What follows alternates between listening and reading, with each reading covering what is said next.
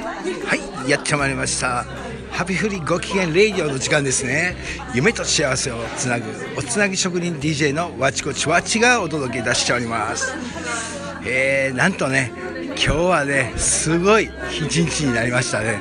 えーっとねいろんなちょっと大阪のねあるところで、えーまあ、交流会ということでね参加してたんですけどなんとそこに高橋先生がいらっしゃいました。和尾さんが連れていられました。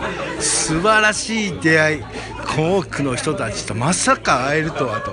ねそんな中でね今ね高橋先生が横にねいらっしゃいます。ね今ねラジオでこうやって発信するんですけども高橋先生一言何かいただけますか？バブー バブーということでね、中井先生からお声をいただきました。ありがとうございます。ね、そんな中でね、えーこれからどんどんとね、もう今日はね、地球がご機嫌になる、もう素晴らしい記念すべき一日でスタートです。素晴らしい。